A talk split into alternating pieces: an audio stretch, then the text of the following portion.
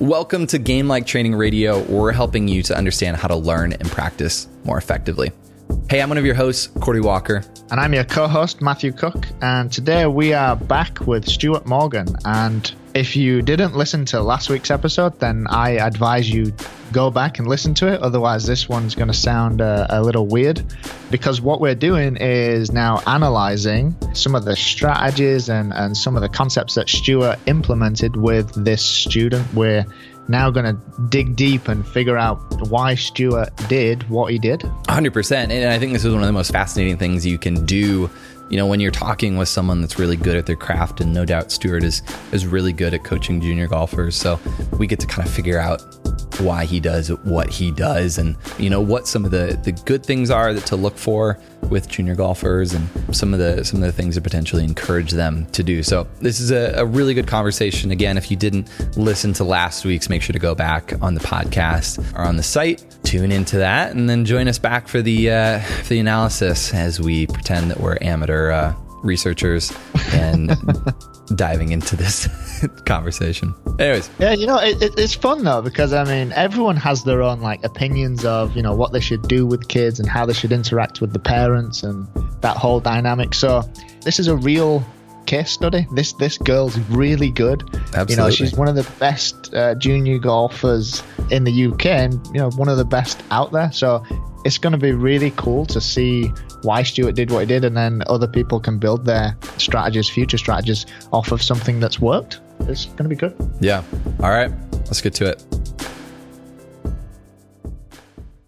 When we look at the the relationship between the coach and the student and the parent, I often hear and see that sometimes parents are quite hard on the kids, and sometimes some parents aren't quite hard on the kids, and coaches tend to move away from it and they don't try to educate the parent. A lot of coaches want their parents to almost not be involved is that's what I've experienced. How have you navigated through that? And do you have any sort of guidelines for coaches to go away and use when they're faced with this type of situation? Because I'm faced with it quite often, and I'm pretty sure there's other coaches out there too. Do you have any guidelines?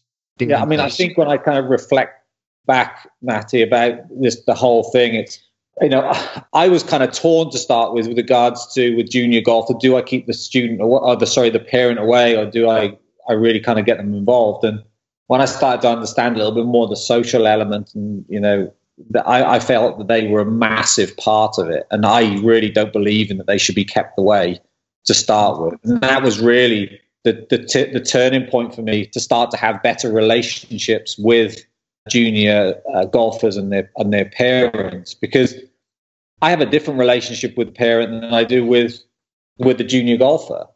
But I do have a relationship with them. I spend time with them.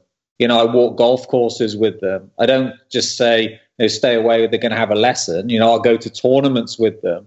Yeah. And, you know, even even little things where, you know, you the one thing I always say to them to start, I'm, like, I'm not going to teach, I'm not going to tell you about parenting your son or your daughter. You know, everything we talk yeah, about is yeah. going to be in context of golf, and what, and we're all in this together to to help guide this player to wherever they kind of want to go. And I think once we start to to define roles and we start to have clear understanding of that, then it's much easier within that relationship that kind of answer your question? Yeah, for sure. And uh, another one's just come to mind now. What I'm sure you've experienced this, but uh, what have you done in the past? Like, let's say you're trying to work with one of your students on on this thing, but their parent is completely against it, or you see something that is like a huge red flag. How do you approach that situation? Have you kind of let things slide, or have how have you approached like a red flag situation between what the parent is doing to what you would prefer happening? Yeah, I, mean, I, I, think it's very much, you know, where, again, when I look back at, at situations where I confront it, you, you know, most of the time, and yeah. I have let things go at times as well. And it's just figuring out where I am in the relationship with the parent because at the start, you know, it's still a, still a, you know very new and a little bit fragile But really, if the parent is also understanding their roles, the same as I understand my role and the player understands their role, then once that's kind of clear at the start, it does always give you opportunities to say, look, come on, let's, and I'll pull, maybe pull them aside, maybe talk to them after, maybe give them another call and just explain to them that, the, you know, this is, you're crossing over here. You know, we're crossing over into the area where it's going to be detrimental to the player. You know, and we're not talking about your son or your daughter. We're talking about the golfer in that aspect. Yeah, you know, yeah. talking about kind of you know homework and eating their greens and you know that. then if I start crossing over too much into there, then I I deserve to be turfed out. You know, so it's it's kind of a to and fro, but again, it's it's really about setting the roles to start with, and, and once everybody knows that, the, the actual communication is pretty easy. Yeah, you know, you know what? Just there mentioning roles, um, that leads me on to another question. You you've obviously read Bloom's theory with the early stages, middle, and, and later stages, and where at the early stages of uh, a relationship between the player and the coach, it's uh, especially in the, the the beginning stages of this player's participation in the sport, it's generally geared more towards being fun. Um, and then the middle being more intense and the later stages being more about really guiding the player. How I mean, it's all well and good reading the theory and reading the book and Benjamin Bloom's research and all of the studies, but I guess you've actually experienced it in real time in golf, which is sometimes unheard of with theories that you that you read about because they're associated with different sports. And although there's similarities, you've experienced this in golf. Can you give us some some of your thoughts on Bloom's work, but in its in its practicality? Yeah, I mean, it was, it was actually interesting because I, you know, I I somewhat feel that I didn't know that stuff at the start of the relationship. It was only later that you know I did start to read about it and and understand it a little bit more. My my initial thought was always when she was eight and I kind of watched her. It was very much okay. How do I keep this player in the game? You know that that that was kind of like where it came to, and because if I got too intense with it, like to start with, and too much focused on, yeah, we're going to play this tournament, this tournament, this tournament, and so on and so forth. The chances are, because I'd seen it with a, with another couple of players, it, there's a higher chance that she would have just like lost interest with it. So that kind of it, it started with that, and we we just went down the route of saying, look, we're not going to get a golf handicap until you know I think it was 12 or 13 until she could reach up, reach every hole on her golf course from the ladies' tees in regulation. That was kind of the guidelines. And all we did up until then was do all sorts of stuff. You know, we went out, played short courses, we threw Nerf balls around, she hit balls uh, with baseballs. And actually, the stuff that happened after that, as she started to get, it was a lot to do with her and it was a lot to do with kind of reading the situation with her to to how that she was starting to you know take it a little bit more seriously. So I also had to pick up on what she wanted rather than me just having that pure ideology of what, what yeah. how, how, I think it should be.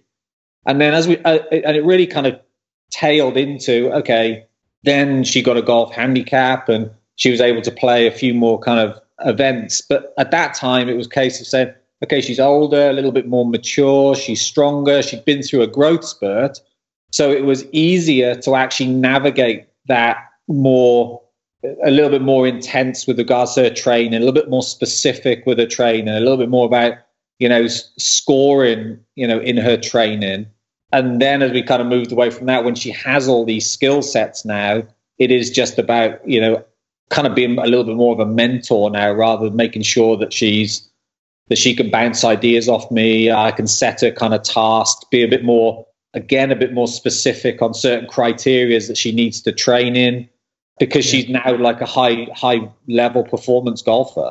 That's awesome. To actually hear a story of, of it and how he can correlate it to the theory. That's, that's me, really cool. I think the biggest thing, and not everybody's going to do this, but the biggest factor that I can look at with regard to that early uh, that early stage of kind of fun was her not getting the golf handicap. You know, Yeah. even when people were trying to tell her to get it, it didn't. There was no pressure on her to try and get a handicap down or or whatnot. She wasn't really focused on playing. She played a couple of U.S. kids tournaments, but you know, off appropriate length golf courses, and and mm-hmm. everything we did was just, you know, we every lesson she went to, yeah, it was about developing some skills to play, but we just played. You know, sometimes I would play, sometimes we'd have a putting competition. You know, you know, some other times there were some other kids there, and we'd just be, you know, throwing tennis balls, see how far we could throw it. You know, those, those type Yeah. of It's, it's almost like she. I'm going to get a little philosophical here for a second. But when the student, I, I can't remember who it was, but they said uh, when the student is ready, the teacher will come. So it, she's almost left to not her own devices, but ultimately she decided, didn't she? And then you had to manage the situation to adjust the training. I think that's right. I, you know, I really do. And, and as we start, as I start to understand all these, you know, the theories and the research that's kind of gone on, I do think we have to be very in tune with that as well, because we're not trying to force some something onto a student. We, you know, these these ideal scenarios. It's very much a case of reading the student as well, because somebody may go through those levels or those stages at different times. Mhm. But if we look at it and say we have to do it at this stage, they might not be ready for it, or we may have missed it. Yeah. So you just have to kind of look and see. And again, you know, I'll say have a relationship with with the student. For me, I feel I've been very fortunate with Emily and and a few others because they've had some trust in me, and I've been able to see it, you know, and see it happening over a long period of time. Yeah. Whereas I know that I've, I spoke to other coaches and they're like, well, you know, I may have worked with somebody for, you know, one or two years and they're kind of gone somewhere else. And I guess that's the nature of golf. And I feel I am pretty privileged in that respect to have been involved and kind of seen this journey to where it is right now. Well, that was really cool, guys. We learned a lot. We got to get inside the minds of of the junior golfer and the parent relationship and kind of see what was going on. Um, hopefully, everyone learned something from coaches to golfers to junior golfers to parents. Uh, and I want to talk to parents specifically because I know that there are some listening to this, some folks listening. And if you are, that's incredible because it means that you're actually trying to really help your your kid, really help them be a great person and a great golfer. And let's uh, let's see if we can bring together some of the best advice that we have here. Stuart, let's start with you. What would be like your number one thing that you want to get get across to parents about how to help their child the most? I would say see it as a long term, you know, process that it's not just about, you know, now and results now. It's see, you know, as a journey that these that the everybody's on, the coach, the parent, and the player, and looking at a little bit more into the future about, you know, what's good for them as an individual and not just the golfer from a parent standpoint. And then the coach, if, as part of that, to look at it from a, again a long term vision of where keeping that player in the game. Awesome. And throw it over to Matt. What's your kind of best advice there? Yes, mine. Although I'm not a parent yet, I- I will be one day. I, I understand how you know if I was if I was a parent, I could understand how I'd really want to get more involved with with what my child has been coached and how they're being coached, and I'd probably be reading every article under the sun, but and I'd be trying to get too involved, which because I'm a coach, I know can lead to a, a, toxic environment for everybody, even though the the intent is pure and it is only to help. It's just not productive. So quite simply for me, it would be, you know, parents be a parent and coaches be a coach. You know, try to try to stay in your lane and and what Stuart said. You know, it's you, you're all in it for the long run, but know your roles and um, parents be parents, coaches be coaches. Love it. Super simple, but it means a lot. And if you know someone can embrace that and really have a big positive impact on their relationship with their child and uh, their performance and learning and growth going forward. So thanks so much, Stuart, for, for hopping on the show again. We always appreciate you coming on and sharing. Yeah, thanks, Stuart. Thanks, guys. Thanks for having me on again. Thanks so much for listening to Game Like Training Radio, powered by the Golf Science Lab. If you want to learn more about this podcast and all the other content, head over to golfsciencelab.com to see everything. Make sure to check out the Game Like Training course that we put together. You can find that at training.golfsciencelab.com, and that is the Game Like Training course. I hope you enjoyed this episode, and we'll see y'all next week.